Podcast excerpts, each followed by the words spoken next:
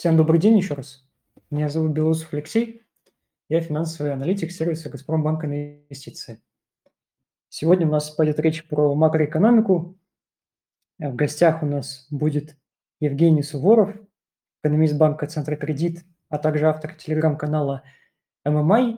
И план встречи примерно такой, что мы сначала познакомимся с гостем, обсудим несколько вопросов по макроэкономике, обсудим инфляцию, ставку и как можно влиять на инфляцию, какие планы у Центробанка, послушаем мнение гостя как эксперта. И после ответим на ваши вопросы, которые можно задать в нашем телеграм-канале под последним постом. Евгений, добрый день. Да, доброго дня, Алексей, доброго дня, подписчики канала «Газпромбанк Инвестиции». Приветствую У меня, всех. Да, первый вопрос.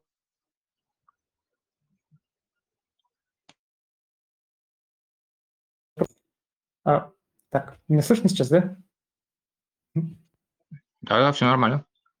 Расскажите кратко про себя, пожалуйста, про свой путь в мире финансов, в мире экономики, чтобы наши гости с вами познакомились. Ну, на самом деле, как бы э, путь мой, наверное, уже слишком и слишком долгий. Ну, вот сейчас, да, сейчас я э, главный экономист банка Центрокредит. До этого пять лет э, был на госслужбе э, Минэкономразвития, э, макродепартамент. Ну, до этого были коммерческие банки, ну, с 96 -го года. Asset Management, управление активами, аналитика, Head of Research, нефтяной аналитик, промышленный аналитик. Ну, в общем, там было много всего и всякого. Не буду сильно детали. Ну, у вас большой опыт, это радует. Значит, можно о многом поговорить, несмотря на сегодняшнюю тему. А, хорошо, тогда перейдем сразу к основному. Вот э, я начну, да, а вы подхватите тему. Текущая инфляция, если в годовом выражении, по последним данным, то, что у нас Центральный банк говорил, э, примерно 13,8% там, по последней неделе – и, и, Центро, и Банк России говорил, что сейчас из базы расчета уйдут февраль и март прошлого года, да, которые были очень высокими по инфляции. И, соответственно, годовая инфляция нырнет вниз. А, это будет такой технический момент, потому что расчет идет за последние 12 месяцев. А какие у вас ожидания по уровню инфляции в целом на 2023 год? Вот с учетом того, что сейчас э, высокая инфляция снизится. Алексей, я вас немного поправлю. У нас не 13,8, а 11,8 годовая. Да, да, да, точно. 11,8. 13, да. Центробанк был бы немного огорчен, если бы было бы именно так. Но смотрите, э, недельки, да, недельки после двух предыдущих периодов роста они чуть снизили. Сейчас у нас недельная инфляция где-то 0,2, 0,18, если совсем уж точно. А тут надо иметь в виду, что на недельные данные всегда а, оказывают влияние волатильные компоненты. Это плодовощи и перелет э, на самолете в эконом-классе. То есть мы как бы видим, да, что именно вот тот же самый огурец, который уже стал притчей в языцах, помидоры, морковь, э, бананы, э, на самом деле вот с начала 2023 года показывают, ну, скажем так, мягко говоря, опережающую динамику. То есть огурец вырос с начала года почти на 60%, э, помидор больше 30%, морковь больше 20%, бананы больше 10%. Вот. Это все волатильные, естественно, компоненты. Э, и, в принципе, вот именно опережающие темпы в плодоовощах э, плюс в услугах пока пока толкают инфляцию вверх. То есть мы не можем то же самое сказать по э, промтовары, то есть не продовольственную продукцию, которая сейчас пока, то есть спрос на которую находится несколько в, ну, в таком сдержанном э, положении, э, ну, ввиду того, что поведенческая модель у населения несколько изменилась. То есть сейчас как бы в такое в период некоторой неопределенности а, склонность населения к крупным покупкам, ну, крупным, к средним, то есть то, то же самое можно посмотреть на недвижимость, э, на которую спрос сейчас ну, очень такой сдержанный. А сейчас именно вот как бы покупки в непродовольственном сегменте, они на самом деле очень такие скромные. Вот. И поэтому э, сейчас, как бы, ну, на что обращает внимание именно сам ЦБ, то есть именно плодоовощи и услуги, да, за счет низкой базы прошлого года, они растут э, э, опережающими темпами. Вот. Поэтому это имеет какие-то, ну вот в моменте это несколько э, дает такой проинфляционный э, импульс. И в принципе, если мы посмотрим ту же самую статистику Сбериндекса, который ну вот еженедельно дает цифры по, э, по покупкам ну, как бы срез по картам Сбербанка, да, ну, в принципе, это довольно-таки хороший индикатор. Э, в январь и первую неделю февраля э, спрос был довольно-таки неплохим. Э, единственное, сейчас, да, сейчас вот, вот, вот в, эти, две недели он ну, не, несколько снизился, но здесь, здесь опять же мы имеем эффект базы прошлого года, да, все события, которые произошли тогда, поэтому мы как бы констатируем то, что спрос в принципе, первый месяц плюс он, он в принципе, подрос, но вот сейчас, вот в эти две недели, и ну, ближайшие, я думаю, там недели две-три, у него динамика именно год к году будет уже такая, ну, немного сдержанная. Угу. Правильно понимаю, что сейчас вот плодовочная история с э, огурцами и прочим, она э, в преддверии там весны и лета постепенно уйдет и, ну, как минимум сократится. Соответственно, уже таких темпов недельной инфляции не будет. Ну, естественно, если мы смотрим те же самые недельки, да, мы, э, кстати, здесь надо иметь в виду, что недельные, недельные данные Росстата, они Э, несколько зашумлены, ну, в отличие от месячных, потому что там выборка э, гораздо меньше. То есть, как бы то, что Росстат дает по недельным данным, там э, репрезентативность гораздо меньше, чем, то есть, чем в месячных. То есть надо ориентироваться именно то есть, итоговые помесячные данные, ну, для общего, для более лучшего понимания картины. Вот сейчас, да, конечно, вот если мы возьмем то же самое помидоры и огурцы, э, недельные данные, те же самые, да, показывают, что темпы уже не такие сильные, как были 2-3 недели назад. То есть уже, ну, такой, извините за это выражение, психоз в огурцах, наверное, он немного уже спадает. Естественно, как бы, да, Сейчас, конечно, еще не сезон, сезон у нас э, огурцов это июль, э, до, него еще кратно далеко. Здесь, э, в принципе, больше влияет как бы вопросы логистики и транспортных цепочек, конечно. В этом плане, вот именно с сопредельных государств и наших ближайших соседей. Поэтому, в принципе, я думаю, что локальный пик в плодоовощах, наверное, он все-таки уже прошел. Угу, понял. По следующему, как раз вы затронули тему еженедельной инфляции. Если смотреть на последние данные, там 0,18 у нас, но в среднем 0,16-0,18 последние недели так было примерно.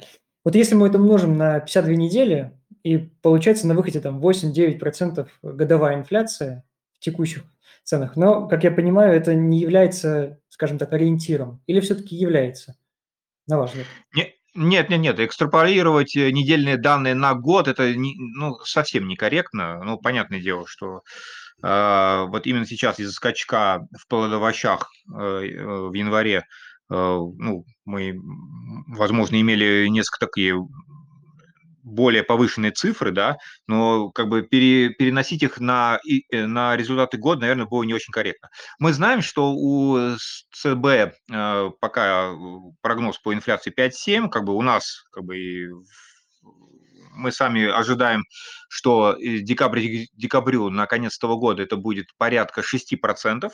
Э, то есть как бы Центробанку не удастся выйти на таргет в 4%, но он будет достигнут следующим. То есть сейчас э, смотрите, эм, то есть, э, есть какой момент. Э, в прошлом году и в начале этого, то есть мы все смотрели на, как бы, на инфляционные цифры через призму подавленного спроса. Сейчас, вот, как бы в наступившем году, мы как бы скорее будем иметь в дополнение ко всему именно эффекты дезинфляционного плана со стороны предложения. То есть все вот эти вот ограничения, которые вот введены сейчас в отношении нашей страны, к сожалению, они будут иметь именно уже как бы влияние именно со стороны как бы, промышленности, бизнеса, именно со стороны предложения. То есть это уже будет не, э, несколько сдерживать э, рост цен. Угу. Понял. Тогда такой вопрос. А вот у нас есть ОФЗ и кривая ОФЗ. И то, что уже больше 7 лет, там доходность примерно 10,5 годовых. Является ли это таким ориентиром рынка, что он все-таки закладывает годовую инфляцию, если не в этом году, то в среднем там в 2024 как раз-таки вот на таком диапазоне, это будет 10 э, плюс? Или, на ваш взгляд, э, ОФЗ не является таким маркером для инвесторов по инфляции? А, ОФЗ, естественно, в, немалой степени является маркером, конечно. То есть на него и смотрит ЦБ при принятии своих решений э, касательно ключевой ставки. Естественно, как бы мы все видим, да, что видит рынок.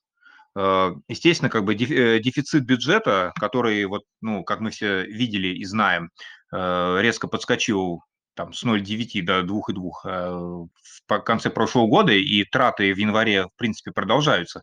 Э, так вот, если на минуточку, вот, например, мы ожидаем э, как бы порядка 5, наверное, триллионов дефицита бюджета. То есть, в принципе, наверное, ну, мы не говорим то, что как, такими же темпами, как в декабре, в январе, э, траты э, государственных расход, э, государственные расходы будут такими же, как они были в последние два месяца. Нет, такого, наверное, нет. Эм, тем более, что Минфин перенес часть ну, запланированных трат на, ну, он, он их учел в 2022 году, ну, э, поэтому отчасти декабрьские цифры и были такие э, несколько шокирующими, да, вот. И поэтому как бы мы не думаем, что вот именно такие темпы э, госрасходов сохранятся и на протяжении ближайших там 10 месяцев, ну вот оставшиеся 10 месяцев этого года. А, в принципе, да, конечно же, Минфин плане покрытия бюджета ориентируется на э, внутренний рынок э, госдолга и на ФНБ. Ну, ФНБ мы понимаем, да, что сейчас э, в плане зеркалирования расходов Минфин продает юани, ну, по сути, там переписываются, ну, с одного счета на другой, ну, если так уж совсем просто. Угу. Вот. И поэтому ввиду того, что у нас как бы сейчас э, долларов и евро получается как бы они закрыты. И вот нынешних, э, нынешних размеров э, юаня нам хватает, ну, примерно по, по нынешним темпам расходования э, средств примерно, ну, около пяти лет. То есть в этом плане, наверное, у нас, наверное, каких-то опасений, наверное, возникнуть, наверное, не должно. Вот. Плюс ОФЗ, да, ОФЗ для, в общем-то, выполнения плана Минфину сейчас нужно ну, продавать примерно э, порядка 80 миллиардов, э, ну, 80 миллиардов рублей э, за один аукцион. То есть, в принципе, мы, мы сейчас видим, да, что за последние аукционы эта цифра не раз превышалась, то есть там было порядка и 100, 140 было, ну, позапрошлый аукцион. Мы видим, да, естественно, как бы Минфин дает премию определенную к котировкам. Но опять же, да, мы здесь э, должны видеть, что размещаются классические бумаги. То есть, э, как бы ведомство, видимо, предпочитает э, давать премию классическим и длинным бумагам, то есть там 10-20-летние бумаги, но пока речь как бы о наращивании тех же самых флоутеров, да, которые, в принципе, были очень популярны какое-то время назад у инвесторов, да, сейчас, э, ну, не знаю, к сожалению или нет, э, Минфин пока их э, рынку не предлагает. То есть он, есть, есть, да, инфляционные бумаги, но вот именно вот флотеры, которые, возможно, наверное, пользовались бы, наверное, большим спросом, пока Минфин не дает. Увы, наверное. А вот если продолжить эту тему, насколько я помню, Минфин в 22-м, понятно, что для покрытия бюджета разместил рекордные объемы как раз-таки флотеров, то есть облигаций с плавающей ставкой. А, если я тут не прав, вы меня поправьте на всякий случай, но вот, насколько я помню, именно так. И как вы считаете, вот э, по идее логика такая, что у них будет скажем так, борьба с центральным банком, который хочет обуздать инфляцию и которому нужен прийти к таргету. С другой стороны, есть э, Минфин, которому и для, кстати, для этого нужно будет с собой поднимать ставку, да, потому что они об этом говорят, что больше про инфляционных рисков и скорее речь идет про рост ставки.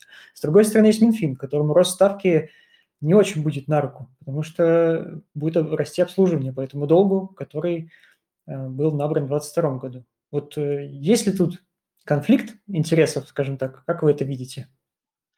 Э, ну, смотрите, на самом деле позиция Минфина тоже не сильно однозначна, потому что даже несколько лет назад, когда вот э, был ну, довольно-таки краткосрочный э, скачок ставки, и Минфин занимал там, там за 10 плюс процентов, по крайней мере, из как бы уст самих спикеров Минфина а, как бы инвест-сообщество не вынесло какого-то вот вывода того, что а, Минфин сильно озабочен стоимостью а, заимствований. То есть на самом деле это немного грустный момент. Э, мы сейчас на самом деле имеем очень схожую ситуацию, потому что как бы за 10,7, ну, как мы, ну, фактически вот последний аукцион, там одна бумага фактически за 10,7 разместилась. Да, это, конечно, выглядит не очень позитивно, потому что, ну, стоимость не, ну, мы все сами видим, что немалая. То есть, э, и премия, на самом деле, продолжает э, как бы предоставляться, да. Да, мы можем оставить за скобки, да, что, может быть, э, фактически размещение было там квази, скажем, там, условно рыночное, да, что там, в принципе, ну, может быть, там в широкий рынок это все не ушло, может, ушло там, как бы, условно, там, в несколько рук, да, ну, оставим это тоже за скобками, но, тем не менее, э, стоимость высокая.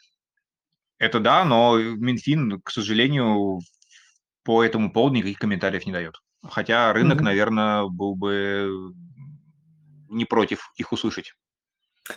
А, так, а по итогу, Евгений, как вы считаете, будет ли вот такое противостояние, что, с одной стороны, Центральный банк хочет повысить ставку, пускай немного, чтобы инфляцию немножко сбить, а с другой стороны, Минфину это не будет на руку, потому что стоимость долга и так вырастет.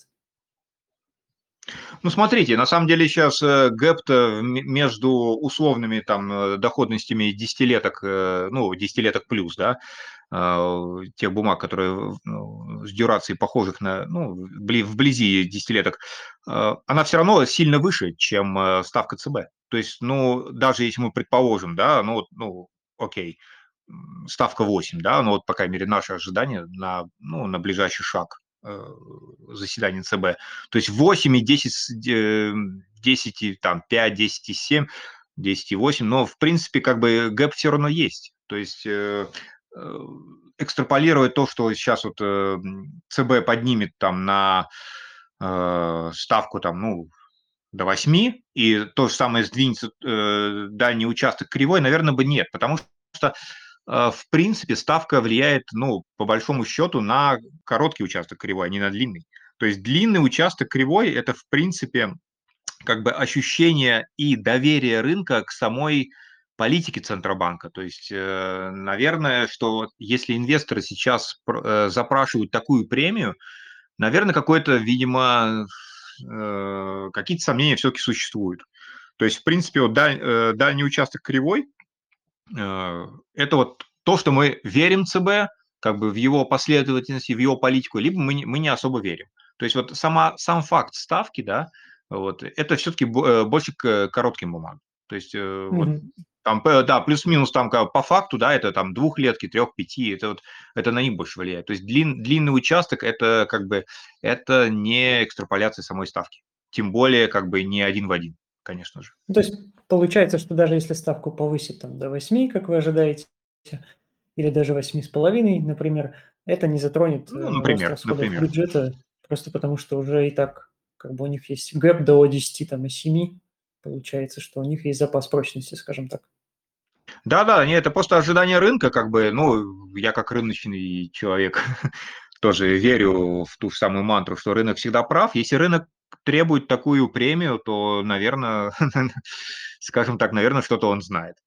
Вот, поэтому как бы сам факт, наверное, вот на э, на именно на на длинный участок кривой, наверное, вот такой, э, определенный эффект, наверное, вот это однозначно, наверно, иметь не будет. Ну, естественно, как бы, да, м, некоторый рост в возможен, но, естественно, не один в один, конечно же, нет. Евгений, такой вопрос. Вот у вас, как человека с большим опытом по макростатистике, возможно, есть расчеты или примерное понимание, как влияет э, ослабление рубля на 1 доллар на инфляцию? Или там на 10, например, долларов в процентах. Ну, смотрите, тут на самом деле, как бы здесь нужно отталкиваться не то, что вот, э, не от самого курса, а тут, наверное, больше, э, влияет именно цена на нефть, которая как бы наше все и вся. То есть, э, здесь вот мы, да, мы имеем price cap, э, в 60, э, долларов, то есть на на который мы формально вроде как, не можем продавать, да, оставим как бы за за скобками, э, ну, морские перевозки, э, нефть на С э, в СТО и как бы, ну, вот все эти нюансы. А, тут да, тут надо на самом деле как бы смотреть именно цены на сырье, а, именно потом, что из этого, э, выходит, э, дефицит бюджета и госрасходы. То есть, в принципе, э, как бы, а, по примерным, по-моему, подсчетам, ну, наверно, порядка, если нефть снижается, по-моему, там где-то, знаете, пропорция примерно чуть ли, ну ну, условно, если можно так назвать, один в один, если, а, нефть там минус доллар, то у нас примерно и курс где-то, ну, 1,3, 1,4 где-то получается плюс, э, доллар-рубль. Ну, где-то так. Ну, это это очень грубые подсчеты. Очень очень грубые, да, ну, ра- то разумеется. Ну, получается, нельзя как бы построить такую пропорцию, что вот если мы видим ослабление там доллара на 5 рублей, ой, рубля точнее, на 5 долларов, то там условно можно заложить сразу там один процент к инфляции. Такого, такого Это нет. очень условно, это очень условно, Алексей, очень условно. Ну, в принципе, ну, так, очень грубо можно так взять и, конечно, но Просто со стороны ЦБ, а, а, да, Банк России не раз подмечает, что ослабление национальной валюты– это как бы проинфляционный фактор всегда. Вот, конечно, возможно, конечно, да. у вас бы, бы- Ну были расчеты, хотелось, ну, интересно было бы, да, заложить такую модель, чтобы сразу понимать, на что ориентироваться. Ну, смотрите, да, не, э, ЦБ для ЦБ, естественно, как бы, э, рубль- это один из факторов, э, проинфляционных, да, но первое, что на ЦБ сейчас обращает внимание, это все таки госрасходы и дефицит бюджета. То есть, как бы, мы сейчас не можем, м, как бы, ну, с уверенностью и с точностью сказать, да, вот какие они будут там, допустим, там в марте, в апреле, ну, в последующие месяцы. Да, мы видели, что что произошло там в декабре и в январе. Но возм вполне возможно, что э, такой рост, э, такие темпы роста расходов, они мо могут быть там, ну, вот один-два месяца. Это не исключено.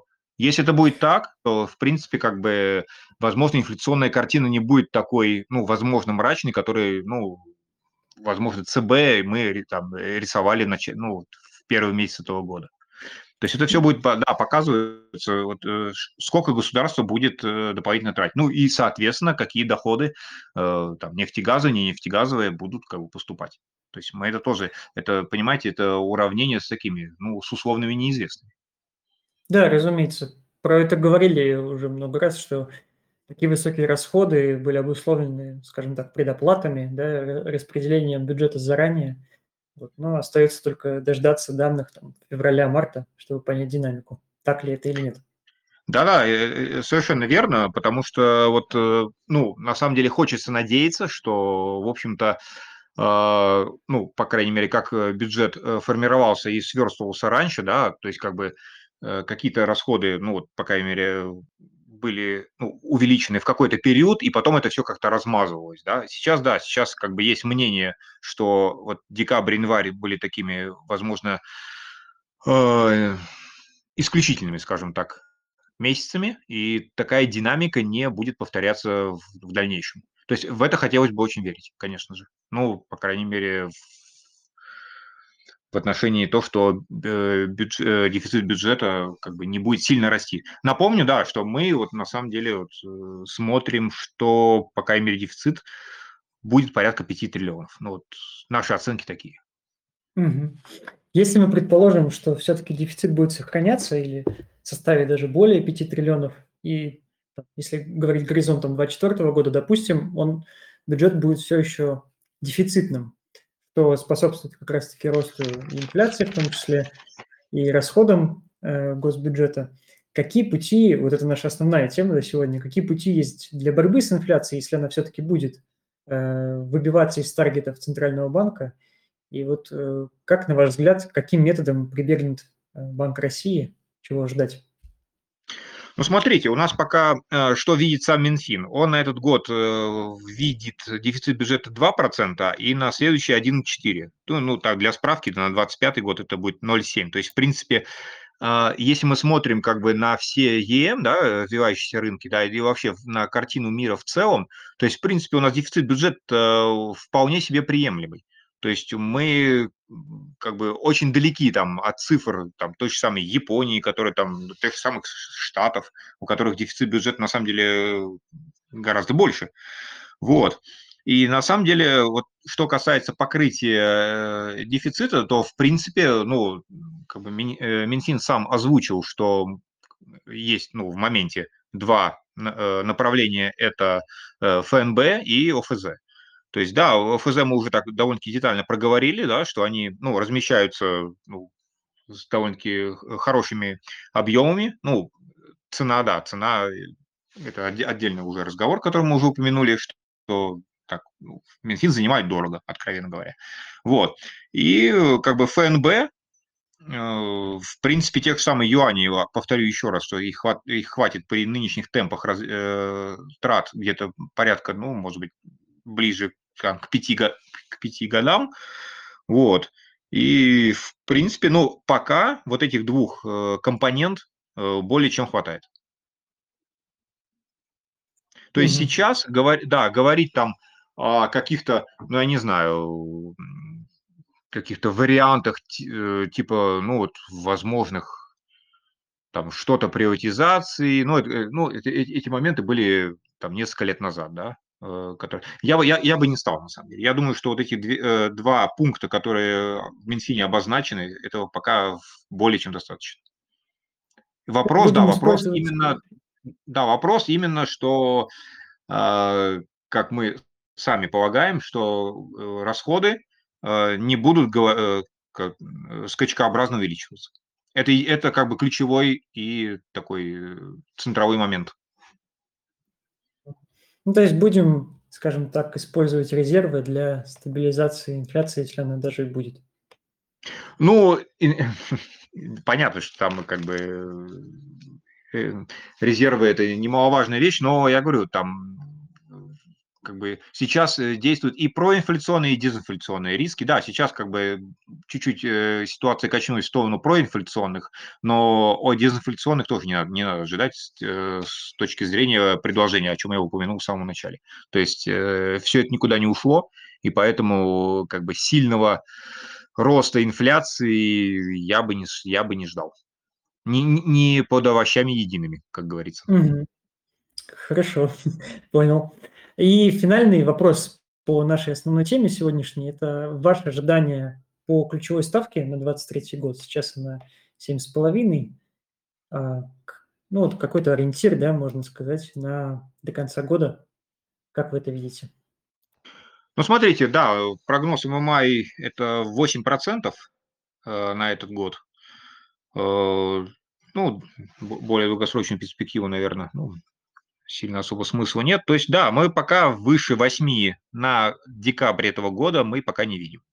То есть, ну вот по той ситуации, что мы имеем сейчас, э, естественно, когда ЦБ нас подготовил уже своей риторикой э, по итогам последнего заседания, что, в общем-то, хайк, э, в общем-то, вероятен, мы, да, мы ждем 8. Что касается сигнала, по итогам мартовского заседания, да, наверное, наверное, после поднятия мы, наверное, ждем его ну, скорее всего, более нейтральным, да. Мы, на самом деле, э, и сейчас, как бы вот э, на прошлом заседании мы получили такой условно повышательный сигнал, то есть как бы там не было не оценивать целесообразность, не видеть необходимость. Ну, вот, по крайней мере, эти, эти фразы на, надо обращать внимание. Это традиционно начало второго абзаца пресс-релиза ЦБ. Ну, вот так, на самом деле, такой...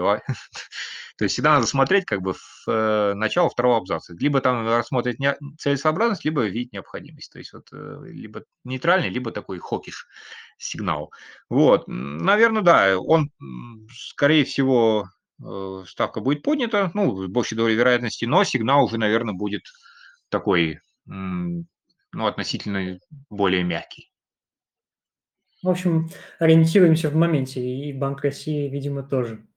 Ну, наверное, если да, если... Да, да, да.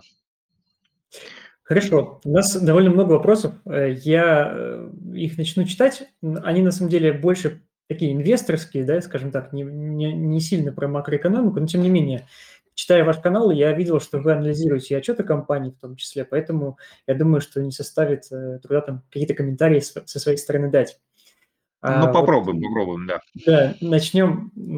Интересует вопрос такой, возможно, сделать ставку на замещающие облигации для защиты от инфляции. Как вы на это смотрите? Ну, в принципе, да. Мы сейчас видим, что как бы это одна из таких неплохих тем. Э, как бы вот э. Э, Газпром валютный, он, по-моему, там, если я не ошибаюсь, порядка 8% дает. В общем-то, это довольно-таки неплохая тема в условиях того, что сейчас как бы, ну, вот картина с, там, с еврооблигациями, со, со всей ситуацией, наверное, не самая радужная. В принципе, да, если как бы э, инвесторы ориентируются так, ну, больше на валютную доходность, да, но мы понимаем, да, что э, как бы есть как, разные стороны э, как бы силы, есть кто любит валютную доходность, есть кто любит рублевую. То есть, в принципе, как бы для валютной доходности вот, замещающие облигации очень даже неплохая тема. То есть, в принципе, очень неплохо, что этот инструмент теперь появился. Угу. Да. А я со своей стороны добавлю, а юаневые, э, как вы на это смотрите? Понятно, что это как бы отдельная тематика, и там непонятно, какая корреляция будет э, с доходностью относительно ставки в Китае. Но вот какое-то краткое вью, может быть, на юаневые банды. Какое у вас? Э, смотрите, на самом деле, что касается ставки Народного банка Китая, да, там 3,65, он очень консервативный, крайне, один из самых консервативнейших ЦБ в мире. То есть, в принципе, Сейчас, да, сейчас э, они сняли часть, ну, большую часть э, э, антиковидных ограничений, и, наверное, наверное, ну, как вот я полагаю, что для поддержки экономики, возможно, они, возможно, ну, кроме того, что они тут там большие объемы ликвидности предоставляют, да, возможно, ставку они маленько понизят. Ну, именно что, что вот именно как бы темпы роста немного как бы улучшить. То есть 3,65, но там будет максимум 3,60. То есть, ну, на, то есть минимум, извиняюсь. Вот. То есть там, если даже они там эту ставку ЛПР э, там понизить для 3,60, наверное, все-таки э, сильного, наверное, как бы влияния рыночного это, это иметь не будет. Но опять же, да, э, я вот, вот, ну вот, лично я, на самом деле, китайские, ну, именно вот если вот э, речь идет о китайских активах, да, китайских там бандах, акциях, я их не сильно люблю, потому что как бы Китай всегда вещь в себе. То есть там как бы именно вот э, те самые моменты с отчетностью, да, когда вот э, в предыдущие там кризисы, да, вот девелоперы, э, когда первоклассные вроде как с точки зрения рейтинговых агентств компании вдруг э, выяснялось, что у них э, за балансом какие-то проблемы, там какие-то гарантии, и они, и они все сыпались на десятки десятки процентов. То есть, на самом деле, э, вот опять же, мое лично персональное мнение, то есть, как бы сильно верить э, китайским эмитентам, наверное, не стоит. Вот, это я понимаю, да, в акциях там мы сталкивались в 2020 году, был Лакин Кофе, многим известный, да, тоже да, да, да. отчетности. Но я скорее имел в виду вот э, юаневые облигации российских эмитентов, таких как Полюс, Русал, вот на это как смотрите относительно? Нет, нет, э, в плане, в плане диверсификации а, э, активов, естественно, смотрю положительно, потому что, в общем-то, как бы иметь э, немного разношерстный портфель, естественно, нужно и необходимо, и поэтому как бы, ничего против, наверное, сказать я точно не могу. Хорошо. И довольно много вопросов по, скажем так, прогнозам, если это так можно назвать, или скорее ожиданиям по инфляции в США на ближайший год и, возможно, соответственно, рецессия, о которой многие говорят, да, и Федеральный резерв э, США. Вот какой-то здесь комментарий, если можете дать, пожалуйста. Ну, смотрите, а, вроде как Федрезерву удается бороться с инфляцией, да, ну, по крайней мере, мы видим, что она снижается, да, последние, конечно, цифры, может быть, немного разочаровали, да, потому что они вышли э, чуть хуже прогноза, но тут есть, тут был один момент, да, и, ну, поскольку, ну, я думаю, что люди с рынка э, все это увидели, э, то, что э, были пересмотрены ряды месячные сезона очищенные, поэтому, возможно, прогноз, который делался до этого, он был несколько, несколько занижен. Да? Если бы они видели, что ряды были пересмотрены, возможно, такой не был. Да, как бы сейчас как бы 6,4, в принципе, цифры, ну, темпы, темпы снижения, наверное, хорошие. Да, понятно, что его там для, до, до таргета 2% не, не, не очень близко, но вот есть такой момент, то есть э, если мы посмотрим, и, наверное, я думаю, что многие читатели вашего канала видели, э, что последние цифры по розничным продажам э, показали очень интересный момент. То есть там очень сильно месяц к месяцу выросли покупки в этих супермаркетах. То есть это на самом деле инфляция в услугах хорошо скакнула. То есть, в принципе, на самом деле Федрезерву это будет, наверное, не очень такой хороший э, хороший point, да, такой, чтобы снизить, э, как бы ослабить свою истребиную риторику, да, мы видим, что практически все спикеры Федрезерва сейчас э, достаточно истребиный тон поддерживают, вот, и поэтому, да, ну, понятное дело, что там следующая инфляция фактически через месяц, да, будет, а, ну, будет, э, кстати, интересно посмотреть. Я, кстати, не удивлюсь, что э, в принципе, как бы темпы снижения еще больше замедлятся. То есть мы вот видели, да, там, условно, там, с августа, сентября, да, когда она была там, там условно, там, 8,5, да, а, она снижалась довольно-таки сильно. То есть там были снижения там по 50, там по, по, по, 0, по 70 базисных пунктов. И вот последние цифры, да, 6,46, да, была э, декабрьская, в январе уже 6,41. То есть, в принципе, темпы снижения, они снизились. Это, на самом деле, такой некоторый звоночек.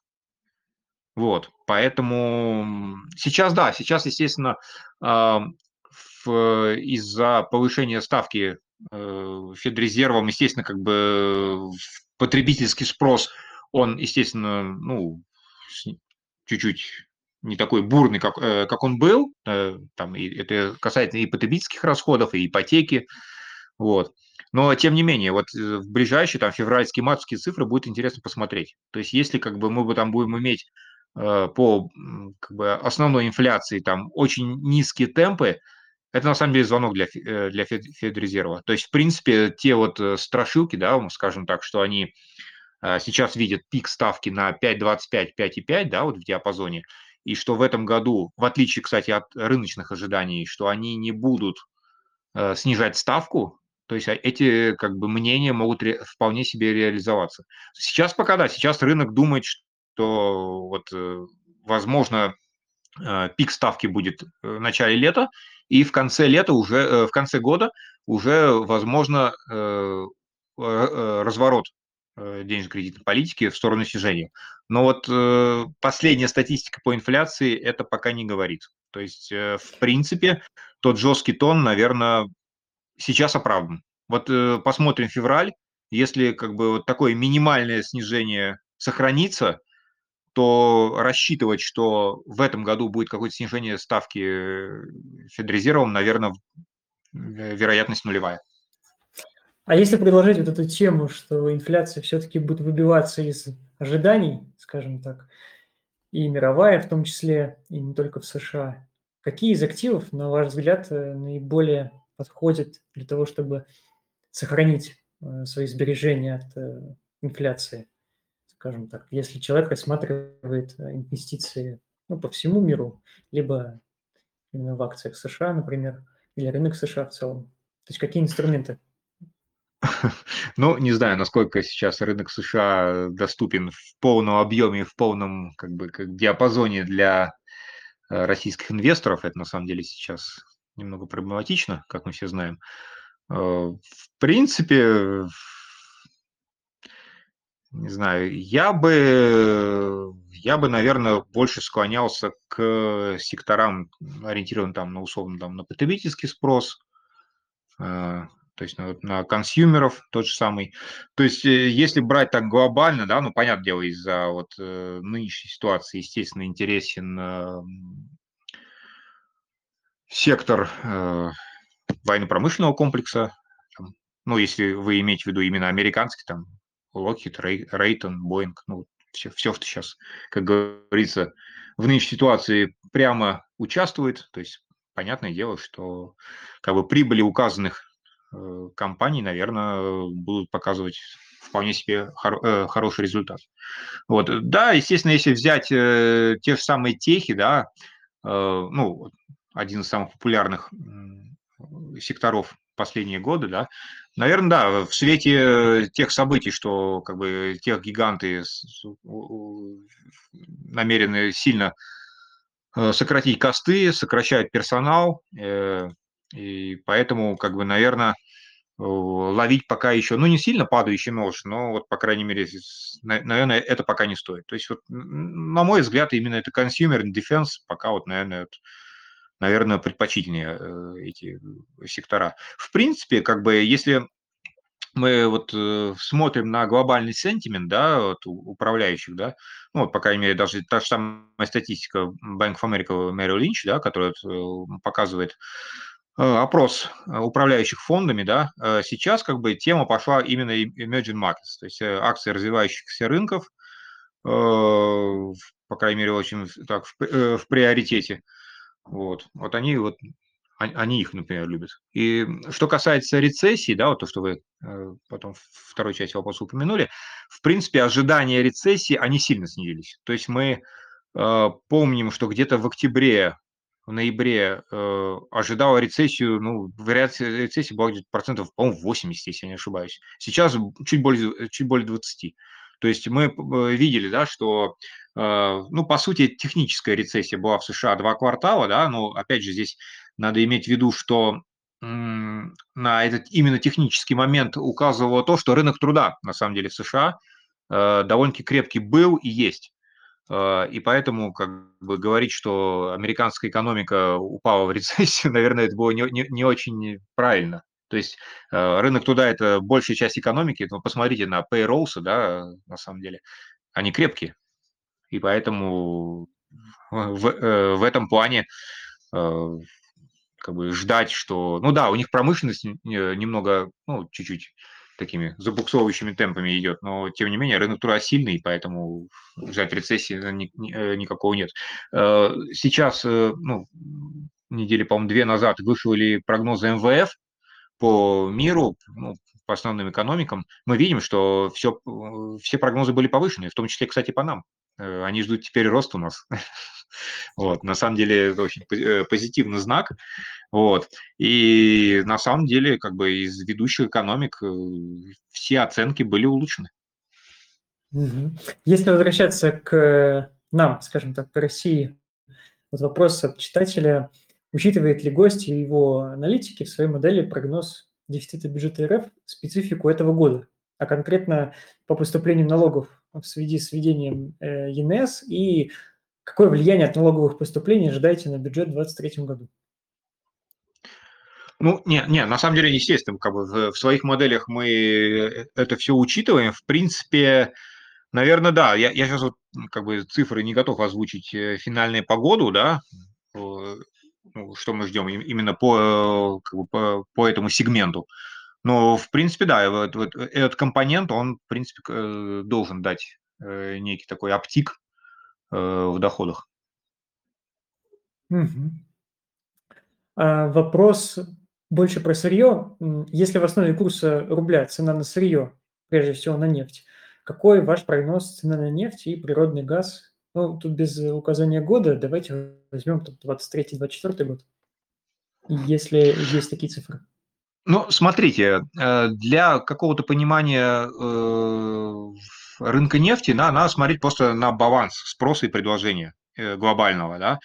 То есть сейчас, если мы, ну, мы понимаем, да, что как бы те же самые прогнозы и видение ОПЕК это со стороны как бы, поставщиков и это, Международного энергетического агентства со стороны потребителей, да, ну, то есть если мы как примерно как-то их попытаемся скрестить, то получается, что выпадающие, ну, в принципе, это как бы ожидают все, в том числе и мы, э, снижение э, добычи в России, да, ну, понятное дело, что мы там радикальные сценарии, наверное, да, которые были озвучены там полгода, там, 8 месяцев назад, там, что мы, у нас добыча упадет там до 9, 9,5, конечно, мы такого не ждем.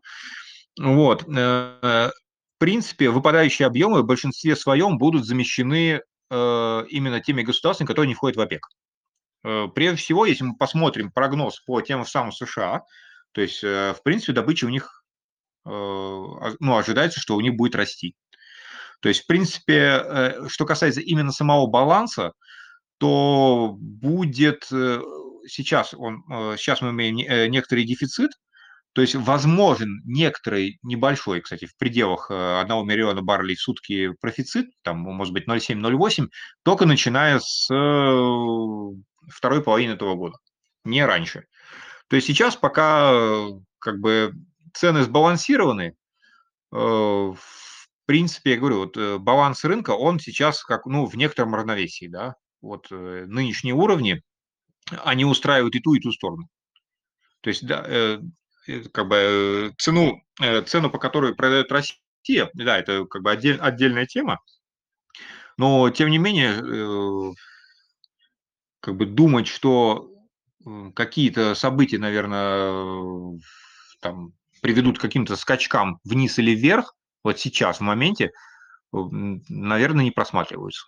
То есть сейчас рынок сбалансирован довольно-таки неплохо, и, в общем-то, наверное, если я скажу, что ну, там, на конец года мы не видим сильных отклонений от нынешних, э, от нынешних уровней, наверное, я не сильно совру.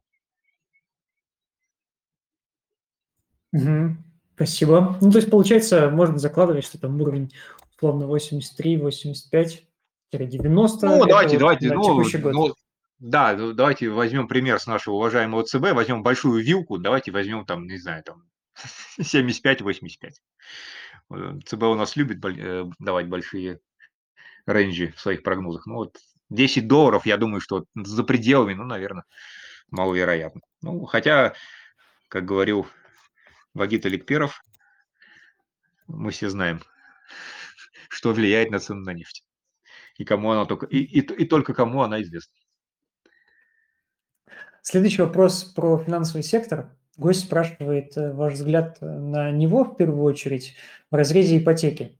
И, ну, как бы тут такая увязка, да, что для банков очень важна ипотека, как составляющая их э, заработка, скажем так. И вот следите ли вы за показателями строительства жилой недвижимости, видите ли здесь пузырь, и, соответственно, после этого вопрос, как смотрите на банковский сектор, если это все реализуется. Не, на ипотеку мы, естественно, смотрим. Э, понятное дело, что э, сейчас условия игры немного поменялись, ну, чуть-чуть, ну, в некоторой степени ухудшились, да, с 1, с 1 э, января. То есть уже, понятное дело, таких, как говорится, квази-шоколадных условий нет, но мы все же знаем, что как бы условная ипотека там за условные, как говорили банки, там 0,1, это же на самом деле, ну, не то, что все понимают, что в, э, в итоге э, клиент э, в эту ипотеку нисколько не выиграет. То есть это на самом деле тема застройщиков и банков. Вот. Поэтому сейчас, да, сейчас, когда вот с первого числа все это несколько, ну, чуть-чуть ухудшилось, да, мы ждем на, на самом деле определенного замедления. Ну, в принципе, мы же все видим, да, что э, как бы рынок real estate сейчас э, как бы под определенным давлением. То есть э, мы видим, что сейчас э, большой, э, большой навес предложения над спросом. То есть спрос, да, в нынешних условиях как бы достаточно подавлен. То есть мы видим, что как бы те же самые квартиры, экспозиция их, она там очень сильно длиннее, чем была там, год назад. То есть как бы квартиры висят там месяцами, и они не уходят. То есть э, цены рублевые тоже снижаются. Ну, доллары, ладно, мы с ними в них не оперируем. Вот. И поэтому, как бы, мы, да, естественно, как бы стройка для правительства один из ключевых секторов, да, мы, естественно, э, понимаем, да, что, возможно, э, поддержка стройки э, будет э, продолжаться и в дальнейшем, да, но тем не менее, как бы, даже профильный э, вице-премьер, да, Хуснулин, он пред, э, говорит, что ипотека там с двух триллионов она снизится там до, до 1,5, там, до, 1, до 1,8. То есть, как бы, естественно, рынок, он схлапывается. То есть, в принципе, как говорится, инвестировать в бетон сейчас, наверное, желающих, наверное, кратно меньше, чем это было год назад. Угу. А отсюда вытекающий вопрос. Если с недвижкой, скажем так, и с этим сектором будут определенные сложности, снижение спроса, и вероятность снижения выдачи ипотеки. Как смотрите на банковский сектор? Хотя пока что у Сбербанка, там, допустим, как локомотива, да, все в порядке, другие банки не особо отчитываются. Но в целом, если можно, комментарий по банковскому сектору относительно ипотеки и вашего прогноза на рынок недвижимости. Смотрите, в принципе, у нас просрочки сейчас э, довольно-таки маленькие. То есть как, там Э, касательно портфеля всего, то есть в моменте там цифры очень вполне себе приемлемые. То есть пока для банков это, это совершенно не проблема. То есть, э, в принципе, даже если там вот просрочка увеличится, там, я не знаю, там, ну, даже в два раза вот от, от нынешних уровней, для банка это сильной проблемы не будет. То есть, в принципе, относительно банковского сектора сейчас как бы самый главный как бы угрозы и вот вызовы, это, естественно, как бы риторика ограничений э, внешнего плана. То есть мы видим, да, как бы вот поступают, да, буквально несколько дней назад были сообщения, что в отношении там, очередных четырех российских банков будут ограничения, естественно, вот это, это больше влияет. То есть э, именно доступ как бы, к полноценному функционированию, да, вот и, и по крайней мере, Э, внешнего плана. Вот это, э, это, это на самом деле большая проблема, чем ну, ипотека. Я говорю, ипотеку я пока еще э, даже при ее каком-то ну, обозримом, хотя их пока еще нет, ухудшении, наверное, это, это не как бы не вызов для банков сейчас.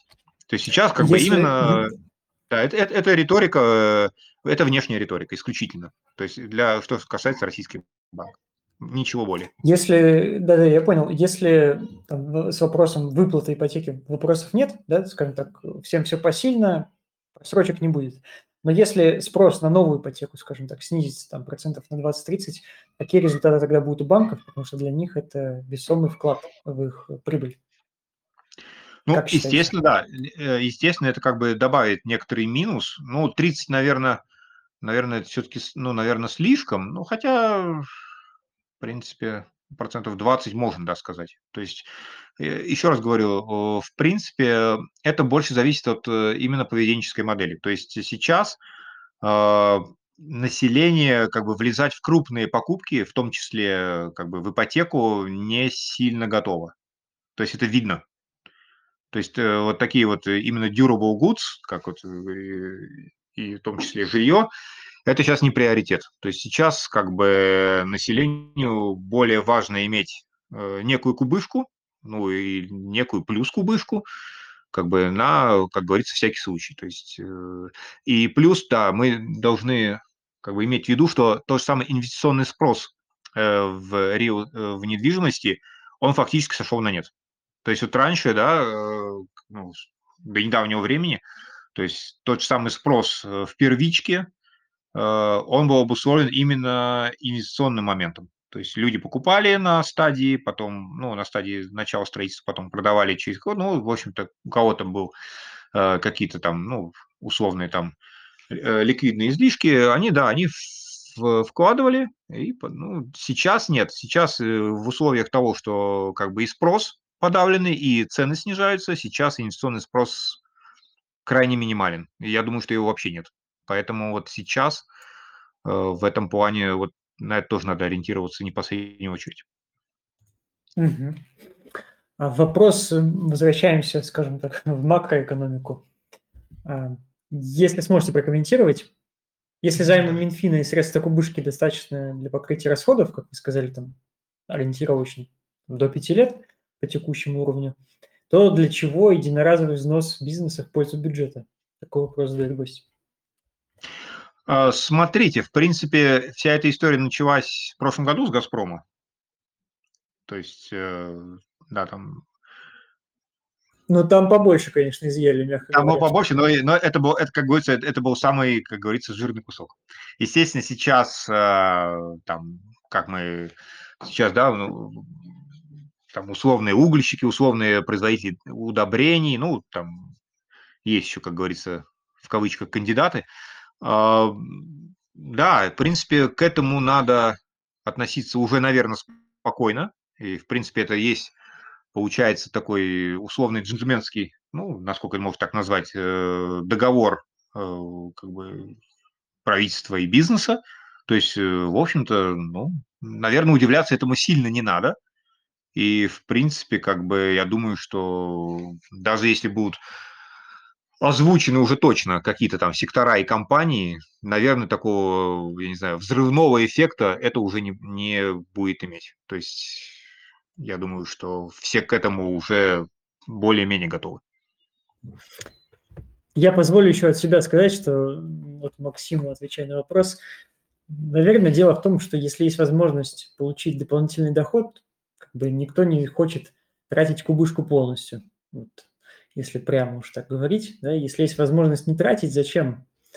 Вот поэтому тут как бы сумма небольшая, там сейчас говорят э, порядка 300 миллиардов, рублей на компании с выручкой больше миллиарда. Если это распределять тонким слоем, скажем так, по всему куску хлеба, то думаю, что не сильно это будет заметно. Но ну, я согласен, да, да. нужно дождаться конкретики по секторам. Мы тоже ожидаем, что э, с высокой вероятностью могут прийти к удобрениям и, возможно, к угольным нашим гигантам. Хотя у них там тоже как бы сейчас намечаются проблемы. Посмотрим. Надо дождаться параметров. Да, Алексей, я просто да, уточню, что как бы вот, за те вот годы, что я работал в экономическом блоке правительства, в принципе, там как бы канва и сентенция была, наверное, плюс-минус однозначной. Так, как бы все, все до дома, все в кубышку. То есть, в принципе, это никуда не девалось. Сейчас, естественно, как бы кубышка, кубышка никуда не делась. То есть, последние годы ну, понятно, что сейчас часть кубышки, к сожалению, заблокирована, увы и ах, но, тем не менее, как бы стратегия и концепция э, последних лет, она, она никуда не делась. Я последнее добавлю на одной из встреч с э, инвесторами, э, менеджер по работе с инвесторами Новотека, ему задали такой вопрос, вот доходы, точнее, ну, там, доход бюджета падают, расходы растут, соответственно, налоги растут на компании, как планирует компания действовать, и какой у нее вообще взгляд на налоги. Тогда еще не было известно, это было летом, еще не было известно о повышении налогов, по-моему, на СПГ-проекты. И вот э, глава работы, по работе с инвесторами, глава Ноутека, сказал, что налоги будут расти, и это нужно понимать. И мы все это знаем. То есть вот такой прямой ответ был. Компания будет просто стараться зарабатывать больше. Поэтому нужно находить компании, которые смогут, даже несмотря на повышение налогов, э, увеличивать свою выручку и прибыль. Это единственный, ну, да. наверное, путь как-то подстраховаться от э, возможных изъятий. Ну, вы правы, Алексей. Точно так. В целом, у нас уже как раз ровно час прошел. Евгений, спасибо большое, был интересный диалог. Э, мы так по всему сразу пробежались, да, и по компаниям, и по макроэкономике. Понятно, что формате одного часа глубоко не погрузиться, но я думаю, что основные тезисы наши слушатели услышали и познакомились с вами как автором. Спасибо большое, что пришли. Слушателям спасибо за то, что были с нами. Всем хорошего вечера. Да, спасибо за приглашение. Всем хорошего вечера. До новых встреч. До свидания. Да. До свидания.